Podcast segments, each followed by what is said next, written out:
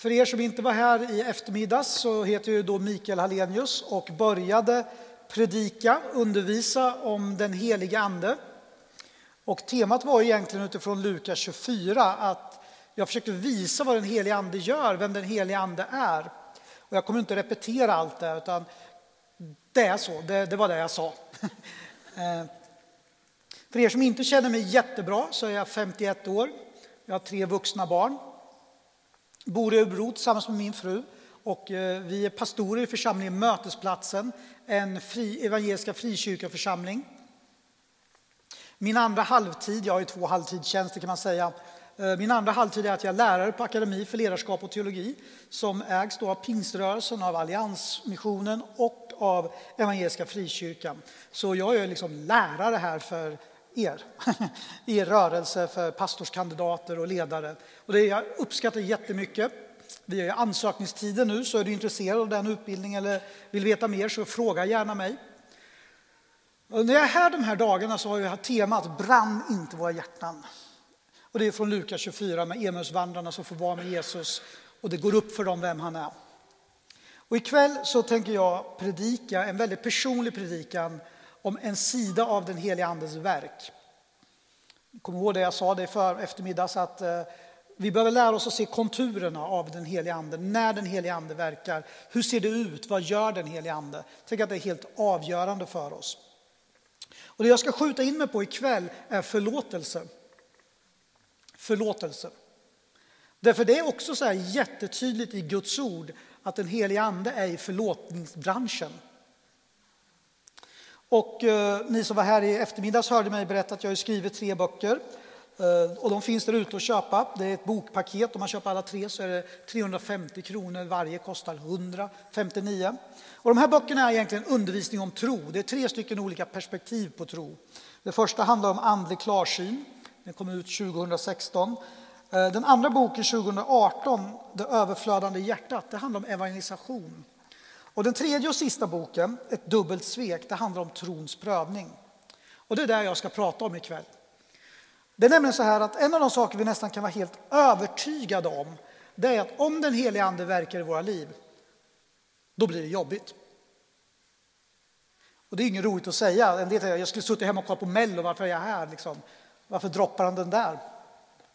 Jo, men det är så att vi måste förstå att det den heliga Ande gör är ju ett djupt verk i våra liv. Om det ska gå på djupet, då kommer sånt upp som kanske inte är så bra eller sånt som är svårt eller sånt som är problem. Så ikväll ska jag prata om det som jag själv upplevt som var absolut svårast i mitt liv. Och därför ska ni få en ganska stor berättelse, liksom en stor, ganska brett om mitt liv. För att ni ska förstå hur den heliga Ande har verkat i mitt liv. Och jag vill dela det med er, för jag också tror det finns väldigt mycket hopp. Eh, för i eftermiddag så avslutar jag med att prata om det hårda hjärtat, att det är en sak som jag tror Gud gör, försöker ersätta våra hårda hjärtan med mjuka hjärtan av kött och blod. Det är den helige Andes grej. Men den helige Andes grej är också att få oss att leva i förlåtelse och att förlåta. Så gå med mig till Johannes evangeliets 20 kapitel så ska vi börja med att läsa precis det Björn var inne på, det här bibelordet som jag laddat för ikväll att ta avstamp ifrån. Jag ska göra precis som för, i eftermiddags, att med utgångspunkt i det visa några saker och sen gå in lite djupare i det. Eh, så här står det i Johannes evangeliets 20 kapitel, vers 19 till och med vers 23. På kvällen samma dag, den första i veckan, satt lärjungarna bakom reglade dörrar av rädsla för judarna. Då kom Jesus och stod mitt ibland dem och sa till dem, frid åt er alla. Sedan visade de sina händer och sin sida. Lärjungarna blev glada när de såg Herren.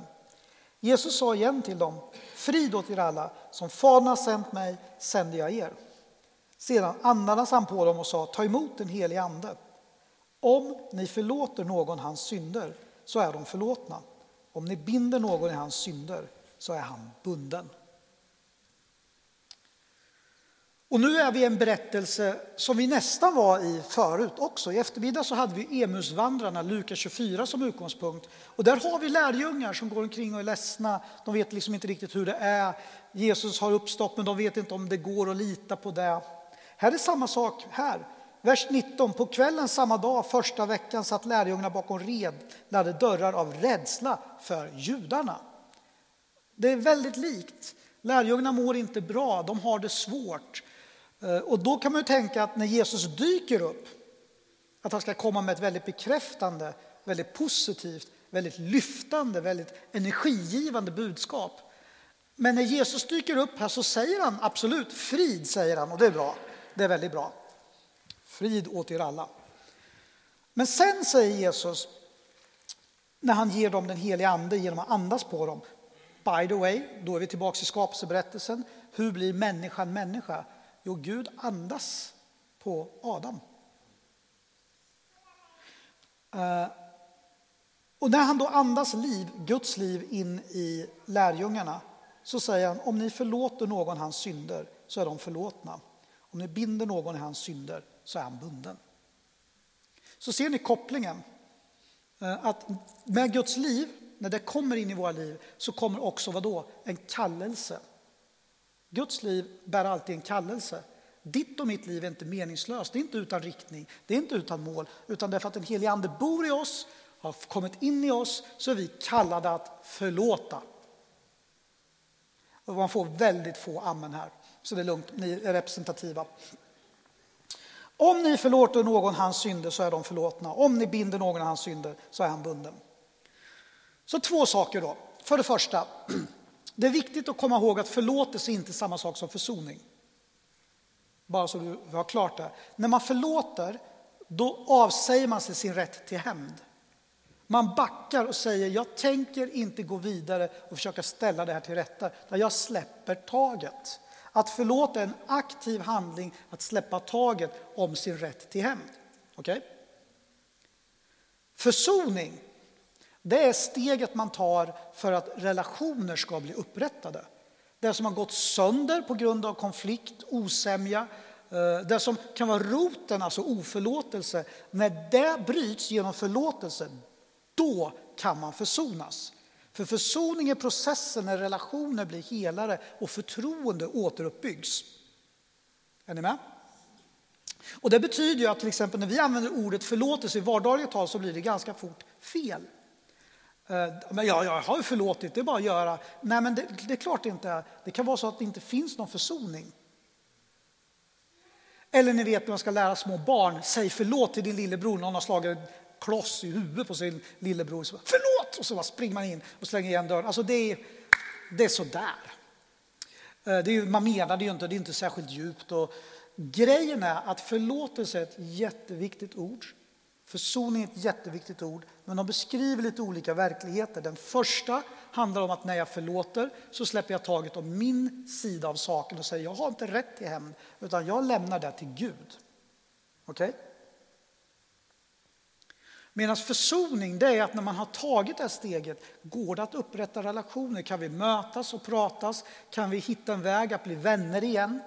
Och det klassiska är ju då att man kan faktiskt förlåta utan att det blir försoning. Det finns ju till exempel exempel på människor som vars någon man hatar eller haft en konflikt med som går och dör. De kanske inte går att försonas, men man kan förlåta och därför ändå bli fri. Eller så har du någon som har begått jättemycket övergrepp som ledare. Och jag kan förlåta den för att hon eller han gjorde allt det, men vi kanske aldrig försonas för det går inte att upprätta förtroendet. Det är helt enkelt brutet på ett sådant sätt så att det blir svårt att gå vidare. Men däremot kan man fortfarande förlåta. Är ni med på att de hänger ihop så? För allt det jag säger sen nu bygger ju på det att vi håller det där i huvudet. Så det är det första, att vi behöver skilja mellan förlåtelse och försoning. Och den heliga Ande är alltså i förlåtelsebranschen. Den heliga Ande kallar oss in i att förlåta. Det är ett kännetecken på att den heliga Ande verkar, att kristna förlåter varandra. Mm, ja, det är bra. Det där kommer ni få äta upp sen. Vi fortsätter. Det andra är ju att vi lever i en värld som säger motsatsen. Vi lever i en värld där hat, bitterhet uppfattas som det naturliga. Att hämnas är det självklara. Tänk på alla filmer du ser där någon har fått liksom någon som liksom dödar någon och sen så skjuter man den och så sitter man bara och säger yes, där fick han. Vi är felprogrammerade. Vi gillar hämnd som underhållning. Haha, liksom, nu fick de tillbaks. Eh, vi är felprogrammerade i kulturen därför att jag satt bakom ett par eh, killar på en bussresa för ett tag sedan och så snackade de med varandra och så inser jag att det här samtalet, som by the way är alldeles för högt, hela bussen hör, det bygger på att en av killarna, han har precis skilt sig och då säger han till sin kompis, Ja, nu, ska jag liksom, nu ska jag ta allt, liksom. nu ska hon, hon ska ta någonting kvar, liksom. jag ska ta allt från henne. Och han, den här kompisen sitter där och liksom bara yes, bara liksom, sätt åt henne, alltså, nu ska hon få. Och de bara satt och peppa varandra i hämnd. Och jag bara satt och mådde så dåligt och jag kände egentligen att jag skulle varit bättre kristen och sagt något, men jag pallade inte då. Men det där att man peppar varandra i hämnd, att ge igen, det är vår värld. Det är så det funkar överallt. Och det är vad vi dagligen matas med. Okej? Okay? Världen är fallen. Den lever inte enligt Guds vilja. Och ett synligt tecken på den här fallenheten är att vi föredrar, att vi väljer, att vi går i den riktning som hatet leder. Oförsoningen, hämnden, det blir vårt modersmål. När vi pratar om relationer, när vi pratar om sånt som går sönder, när vi pratar om konflikter. Men jag har goda nyheter. Den heliga Ande kan lära oss en annan väg. Och den helige Ande ger oss kraft. Men kom ihåg då, det här är inte bekvämt. Så jag vill ta med er en stund till mitt eget liv och berätta om min resa. Och det bygger framförallt på den här sista boken, Ett dubbelt svek. Det är nämligen så att jag är adoptivbarn kom till Sverige 1972. Eh, och jag är uppväxt tillsammans då med min pappa och min farmor därför att min eh, lilla syster som också adopterades till Sverige och min mamma de flyttade från Örebro ganska tidigt. Min pappa och mamma skilde sig bara några år efter jag kom till Sverige som adoptivbarn från Colombia. Så jag växte upp utan min mamma och utan min lilla syster. För kontakten bröts fullständigt, så min mamma fanns inte i mitt liv överhuvudtaget. Vilket var väldigt svårt att förstå. Det var födelsedagar, det var julafton utan mamma. Det var sår på knäna, det var läskiga filmer utan någon mamma som tröstade. Jag är uppväxt med mammahunger kan man säga. Som inte var, liksom, gick inte att mätta på ett vis. Och eftersom jag hade adoptivbarn så brottades jag ganska tidigt med frågan, har jag blivit sviken av två mammor?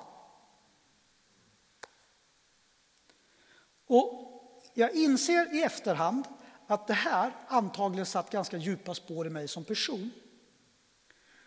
Och ett av de säkraste tecken på att det fanns ett sånt där spår i mitt liv var ju vrede.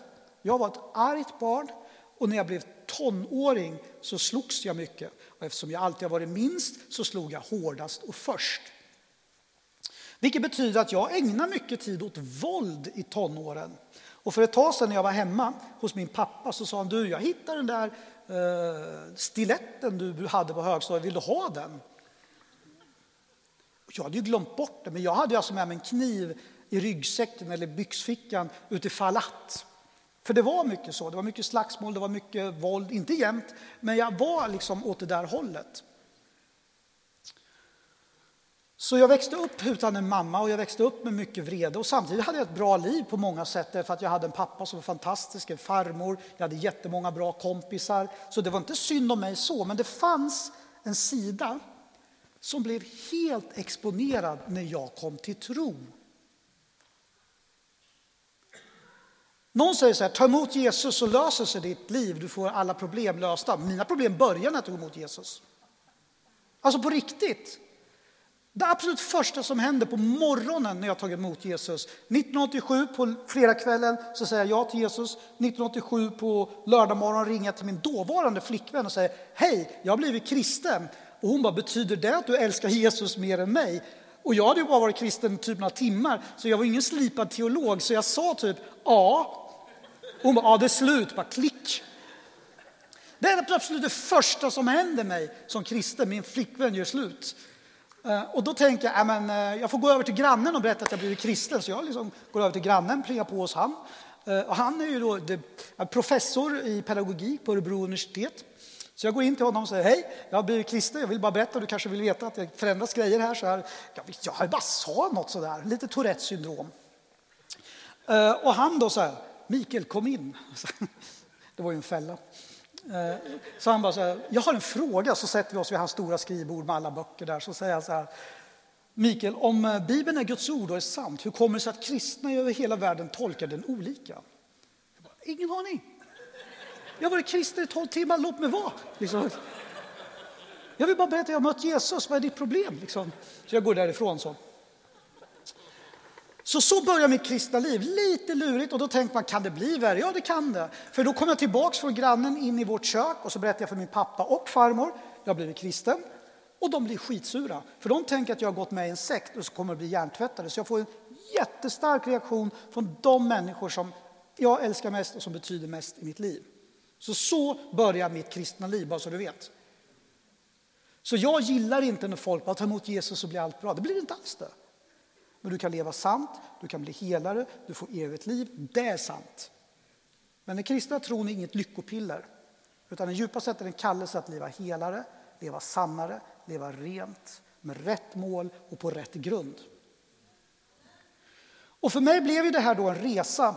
Att när jag kom med i en frikyrka, eh, kom till ungdomssamlingar, gick på gudstjänster, då började folk liksom predika ur Bibeln. Ni vet så här. Det gör vi ju. Så jag hörde ju sådana här predikningar om att du ska förlåta och jag hörde folk som sa sådär, det står någonstans att eh, du ska hedra din fader och din moder. Och jag bara, what? Jag kan inte hedra henne. Är ni med? Det börjar skava. Och det där med att förlåta, det var ju inte ens så... Alltså jag bara, men jag hatar ju min mamma. Och jag minns så väl en gudstjänst, eh, precis när jag var nykristen, när det var mors dag. Och pastorn i församlingen, nu står vi upp och ger alla mammor en kram och vi ger dem applåd och när de kommer hem så se till och så. Och jag bara, men jag hatar ju min mamma. Hedra din fader och moder. Ta emot den helige Ande. Om ni förlåter någon hans synder så är de förlåtna. Om ni binder någon i hans synder så är han bunden. Där började min kamp. Trons kamp. Och jag kan så här i efterhand se att jag fick hjälp av församlingen. Församlingen var en enorm hjälp för mig.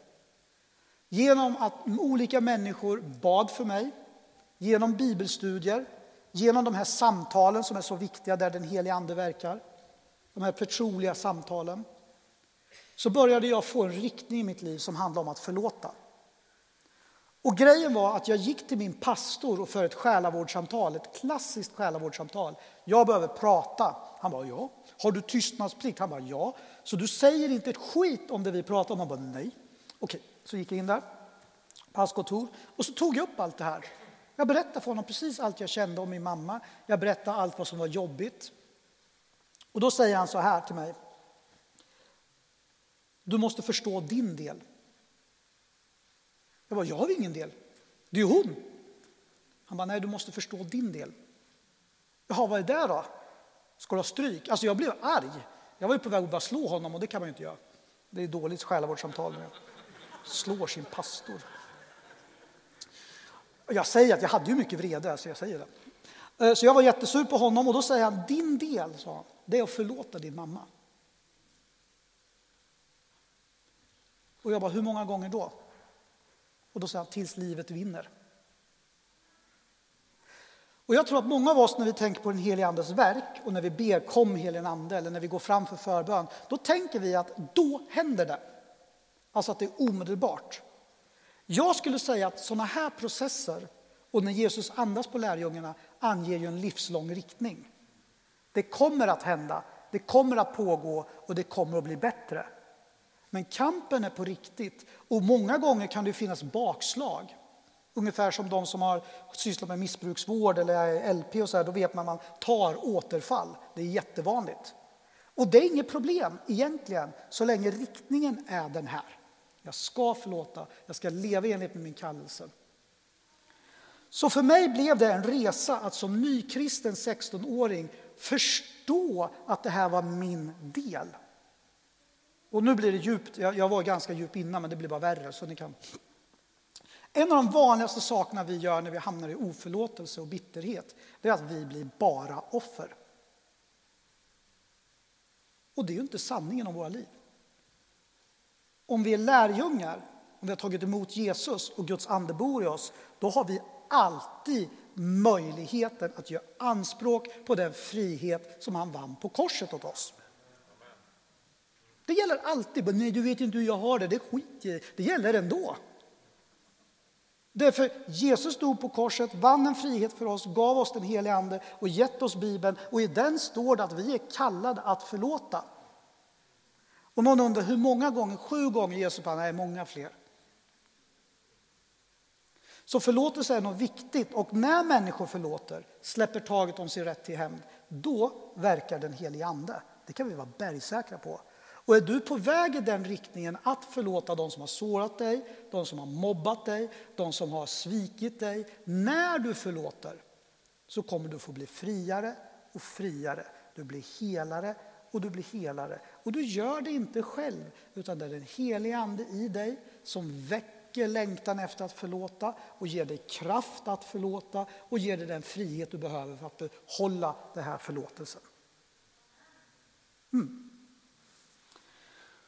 Så för min del så handlar det om att dels se min egen del. Jag är inte bara ett offer här. Jag har blivit drabbad av sånt som är utanför min kontroll. Mina föräldrar skilde sig, min mamma visade sig vara alkoholist. Eh, det är liksom... Men jag hade också saker som verkligen var jättetydliga. Att jag kunde inte gå omkring och slå ner folk för det här. Och jag kan inte hålla på och säga att liksom allting som går fel i min liksom, liv handlar om att min mamma övergav mig. Ja, jag missar bussen. Ja, det är min mamma som övergav mig. Det, det är då man bara ett offer. Va? Men tänk på hur det blir så i frikyrkan, i våra församlingar. Du fick inte igenom din vilja i styrelsen. Eh, pastorn liksom gör inte det du tycker den ska göra. Lovsångsteamet har olika typer av stil på musiken som du inte gillar. Det går ganska fort när vi blir offer. Vi säger det nästan aldrig rakt ut, men i grunden tänker vi, hur länge ska jag ta den här skiten? Och svaret är att det är fel på den frågan. Frågan är aldrig hur länge vi ska ta den här skiten. Frågan är vad vi gör med den. Eller ännu hellre, vad gör den med dig? Jag träffar ju människor som har varit kristna ett helt liv och som har hårda hjärtan, som jag pratade om i eftermiddags. Och ett av skälen till det är att man inte har förlåtit. Man är fast i det som hände 1970, 1985, 1993, 1999, 2002. Och det är som att det var igår. Det är det som är grejen. Och då tänker man på sig själv bara som ett offer. Och då kan det verka som att det är omöjligt att bryta det hårda hjärtats inflytande, men det är det inte. Det är för att den helige Ande kommer med kraft över oss så vi kan förlåta. På samma sätt som vi blir vittnen genom att berätta om Jesus så blir vi vittnen genom att förlåta andra och oss själva.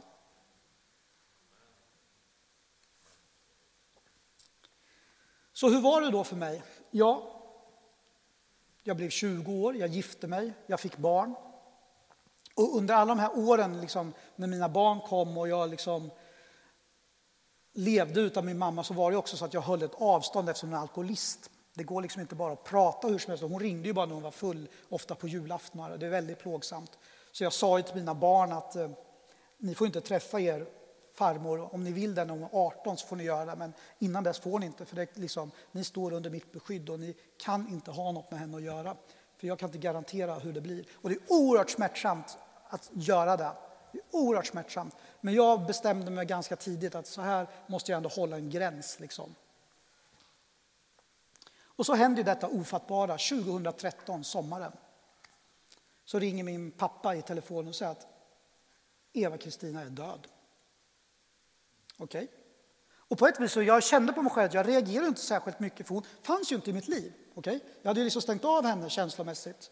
Som många barn gör som blir svikna eller på det här sättet i missbruksfamiljer. Man stänger bara av dem till slut. Som trycker på mute. De finns inte. Men det jobbiga då var ju att eh, jag insåg ju ganska fort att det var jag som skulle fixa det här med allt praktiskt. Ni vet ju att döden är väldigt praktisk. Det är papper, det är lägenheter, det är släpvagnar, semesterdagar, sjukskrivningar. Alltså döden är väldigt praktisk när den kommer nära. Och så var det för mig också.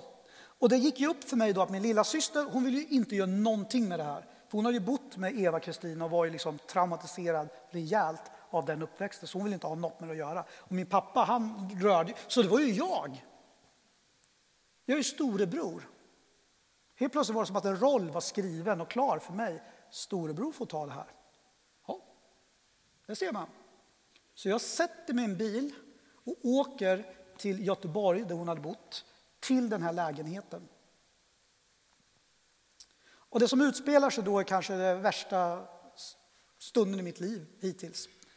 Eh, och jag skriver så här i den här boken, Ett dubbelt svek. Jag skriver om just den här erfarenheten därför att den blir så stark så där. Så jag har försökt skildra den på ett sätt så att den också man kan känna igen sig eller kanske höra något i det så man kan förstå lite av hur tungt det här var. Så jag läser högt nu. Det här är alltså beskrivningen av när jag är i lägenheten och har stoppat in nyckeln och öppnat. Lägenheten består av två rum och ett kök. Ytterdörren släpper in besökaren i en hall med öppning både till köket och vardagsrummet. I det avlånga köket finns ytterligare en dörr. Den leder till ett litet sovrum. Här bodde hon sina sista år. Min mor fyllde rummet med en tillvaro mestadels kretsande kring alkohol. Ett liv där kontakten med barnen sedan länge var bruten. År efter år utan mig. Födelsedagar och julafton minus min mamma. Hon gjorde mitt liv sprängfyllt med sin frånvaro. Jag var i hennes bostad kanske drygt tre timmar. På den tiden blev jag minst fem år äldre. När jag klev över tröskeln en varm sommardag i juli 2013 var kvinnan på bröllopsfotot borta, död. Däremot fanns stanken från hennes ruttna kropp kvar. Hetta och liklukt i kombination framkallade med lätthet kräkreflexer hos de flesta människor. Det gällde även mig. Maniskt och liksom på autopilot sökte jag igenom alla rummen.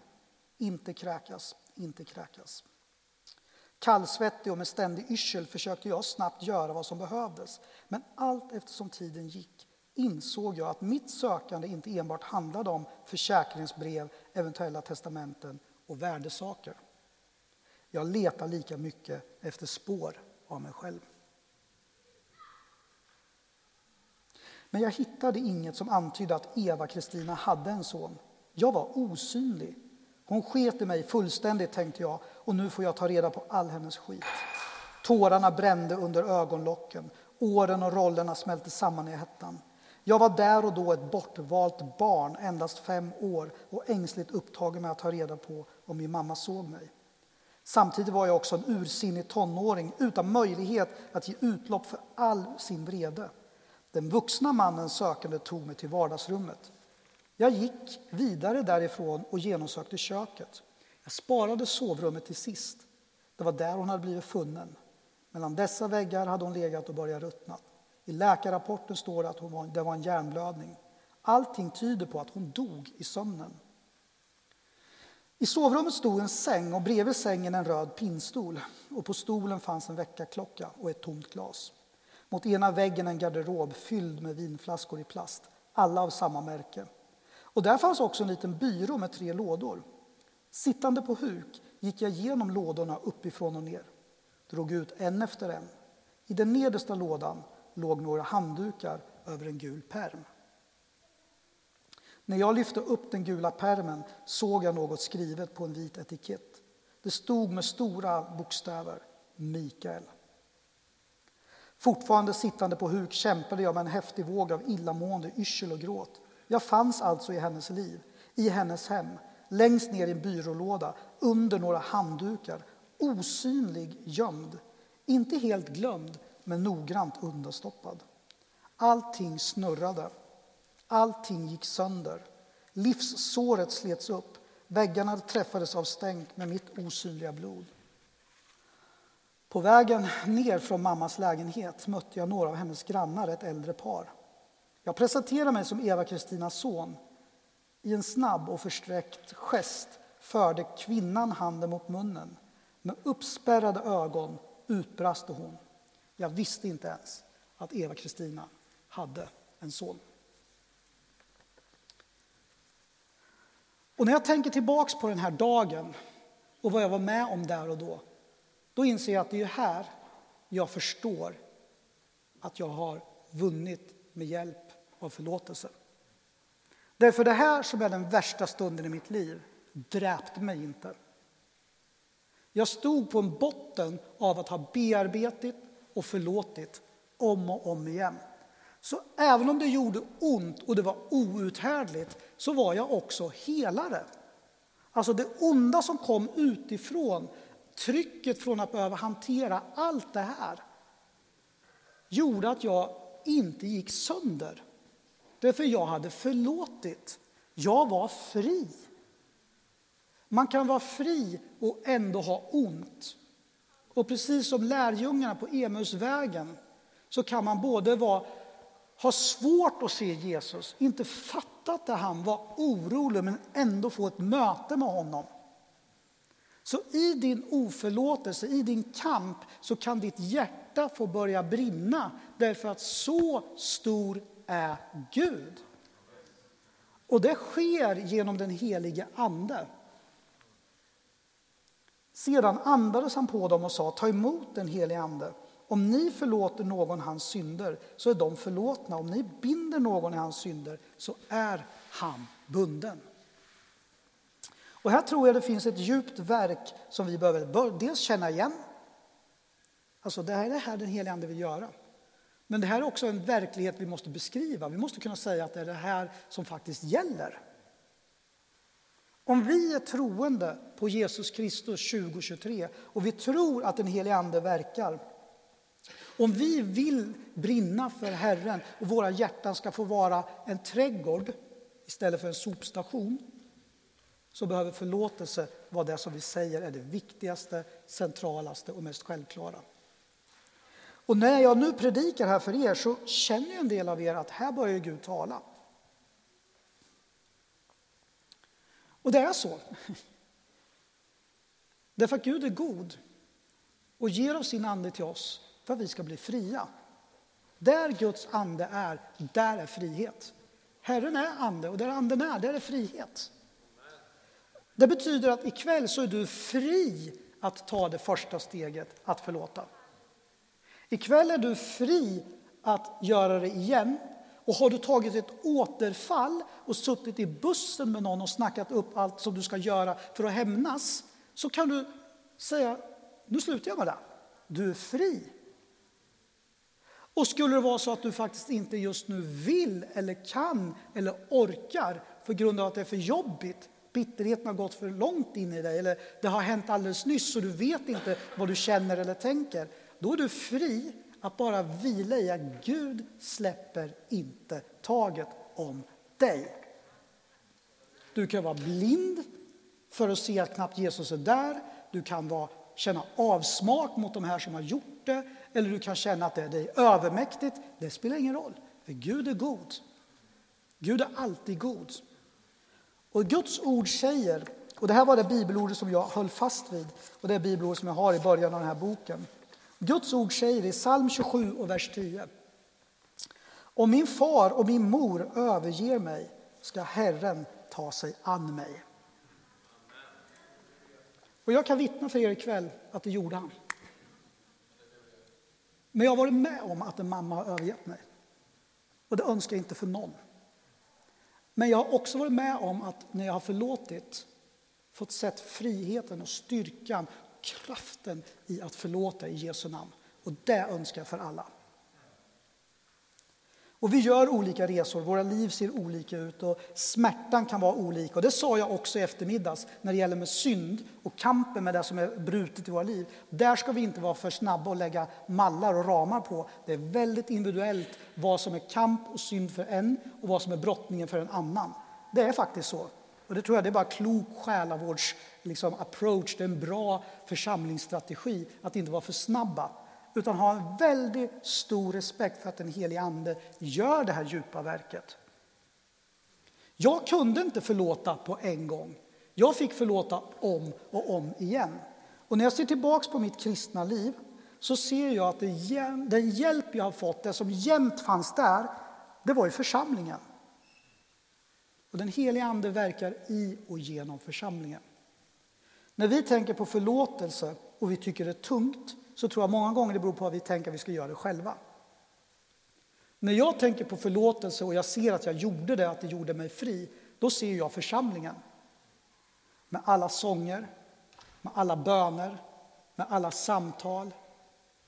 Folk som grät med mig, folk som bad tillsammans med mig. Jag minns en förebedjare när jag kom fram en söndag sa Ska vi be för din mamma och det där igen? Och svaret är ja. Hur länge ska jag be? Tills dess att livet vinner.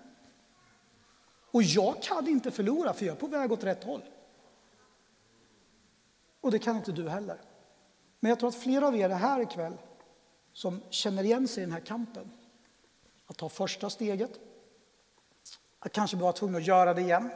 Eller att du faktiskt har tagit ett återfall i hat, bitterhet och oförlåtelse. Det gick bra ett tag, sen tappar du höjd och helt plötsligt är du tillbaka i samma dy, samma dike, samma trams. Och då är det viktigt att kunna förlåta sig själv. Och jag vet inte riktigt var du befinner dig i det här, men det jag vill säga ikväll är att den helige Ande är här.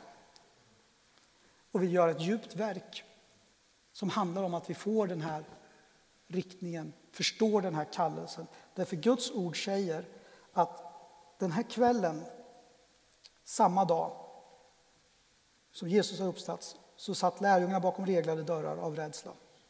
Och då kommer Jesus och står var då? Mitt ibland dem. Så jag ska avsluta med att säga något om det.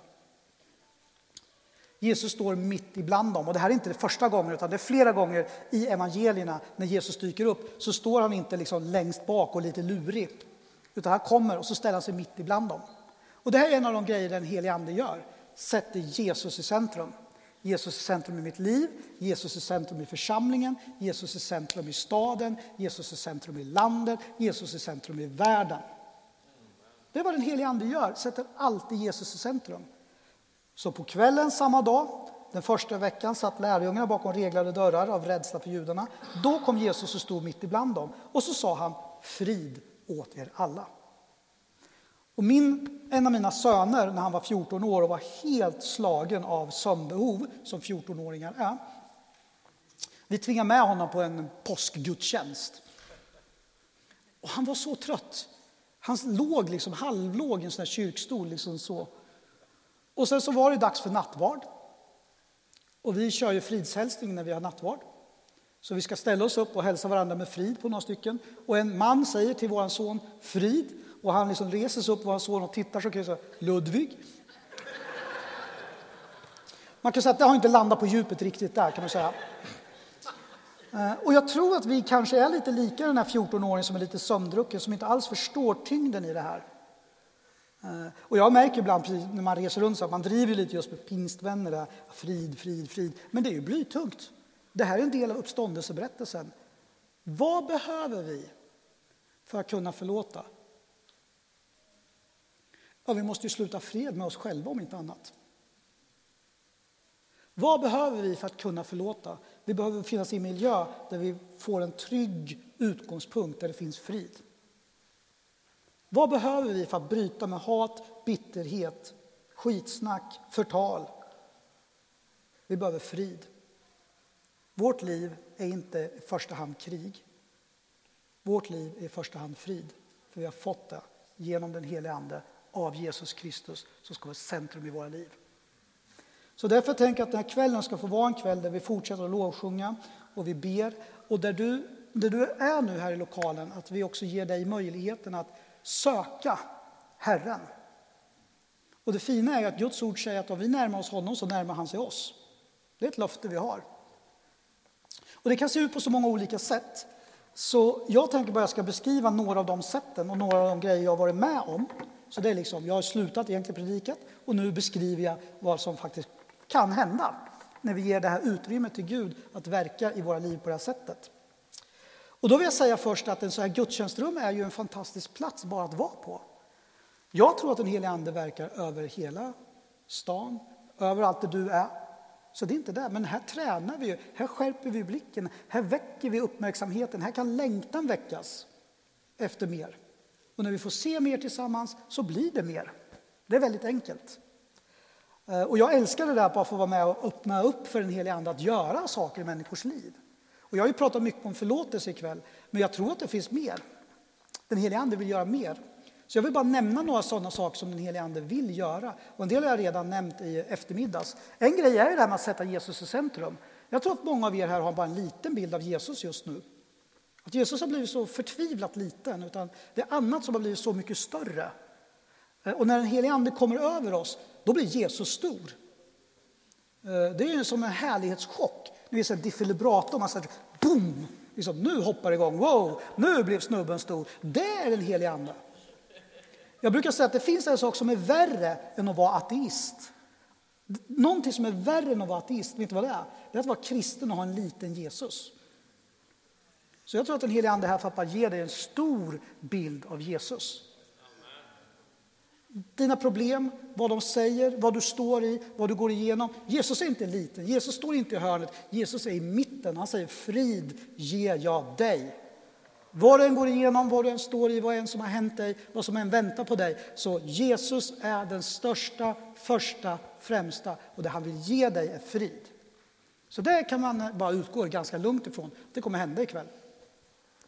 En annan sak som troligtvis kommer att hända när man ger upp så här, liksom, ger liksom den heliga Ande bara utrymme, det är att det kommer att Jesus döper med den heliga Ande och eld. Det är en Jesus-grej. Jag kan inte göra det. Johannes döparen, den största av kvinna född, säger jag kan inte göra det. Men en kommer efter mig och det är Jesus. Och när Jesus kommer då kommer han att döpa med heliga ande och eld. Och det, det, det, hör ni, ni hör ju att det är liksom kraftfulla grejer. Och jag har ju sett om och om igen på så många sätt hur människor får möta Guds kraft. Och det är det som det här bibelorden talar om. När Jesus kommer och döper med den helige Ande och eld så är det för att ge oss kraft, för att komma med frihet, för att ta bort grejer i våra liv och för att vi ska få vandra i det liv som vi är tänkta att vandra i. Och ibland kan det vara så att just det där, bara dopet i den helige Ande och eld, kan ju vara det som kickstartar förlåtelseprocesser. Alltså det genererar frukt på massor med olika sätt. Återigen, jag vet ju inte hur det ska gå till, men jag vet att Jesus kommer att bli asstor och jag vet att det kommer att bli helig ande och eld. Mm. Och så vet jag en sak till, för det här är också så bibliskt, det är så väldigt, väldigt enkelt. Den heliga ande är nämligen sanningens ande. Den heliga ande är sanningens ande. Och därför så kan vi utgå från att det som är sant om våra liv, det som verkligen stämmer, det kommer att få mer fäste om den heliga ande får verka i oss. Den helige Ande kommer få ge de här sanningarna liv i våra liv. Jag är förlåten, jag är Guds barn, jag är Guds älskade. De här löftena gäller mig. Ofta händer ju det här som en slags inre visshet eller man bara får glädje över. Yes, det är så här det är. Det är den helige Andes jobb att göra det här i ditt liv.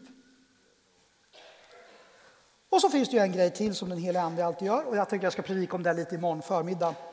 Eh, den helige Ande driver också ut demoner och konfronterar det onda. Jag tänkte jag ska predika om exorcism imorgon. Sen drar jag, jag åker ju hem sen. Eh, men vi behöver predika om demonutdrivning, det är jag helt övertygad om. Därför det är en del av vad den helige Ande gör.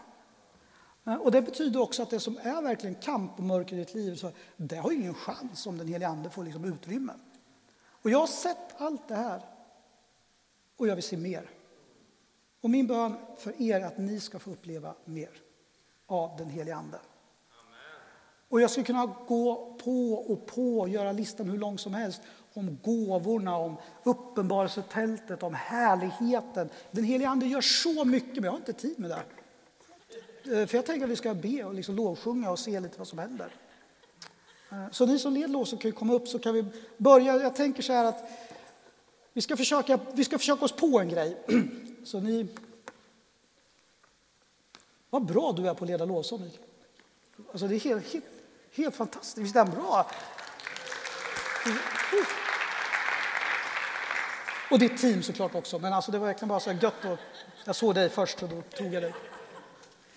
Eh, jag tänker så här att vi, ska vara i lovsång och bön, men jag tror att jag kommer att kanske gå upp och ner lite så här och prata lite med folk här om vilka ska vi be för? Vad ska hända nu? Liksom så här. För jag tänker att den helige Ande tar ju alltid chansen att ta tag i rummet. Så här.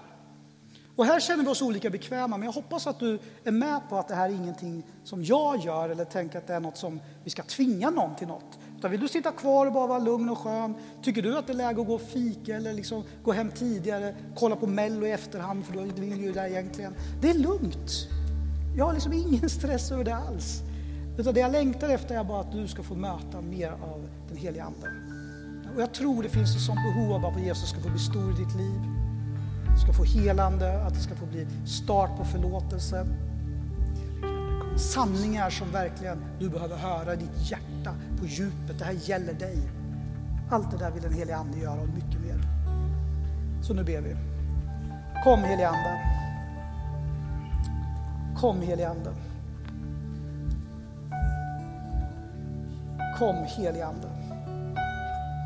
Och vi välkomnar dig helige Ande. Kom helige Ande.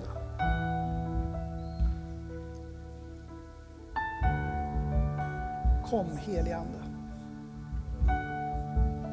Du som i skapelsens morgon svävade över havet, skilde vatten från land. Vi välkomnar dig.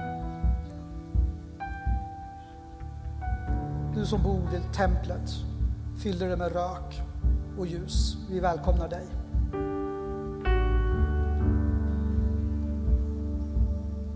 Du som strömmar fram som friskt vatten. Vi välkomnar dig. Du som är duvan som sänker sig över sonen. Vi välkomnar dig. Du som är sanningen, sanningens ande. Vi välkomnar dig. Du som döper i eld, vi välkomnar dig. Du som delar ut gåvor, vi välkomnar dig. Du som ger oss kraft att vittna i Trollhättan, Sverige, Europa och jordens yttersta gräns, vi välkomnar dig. Och du som bor bland dem som har ett brustet hjärta, du som inte släcker lågan som håller på att tyna ut. Vi välkomnar dig. Mer. Kom. Kom, helige Ande.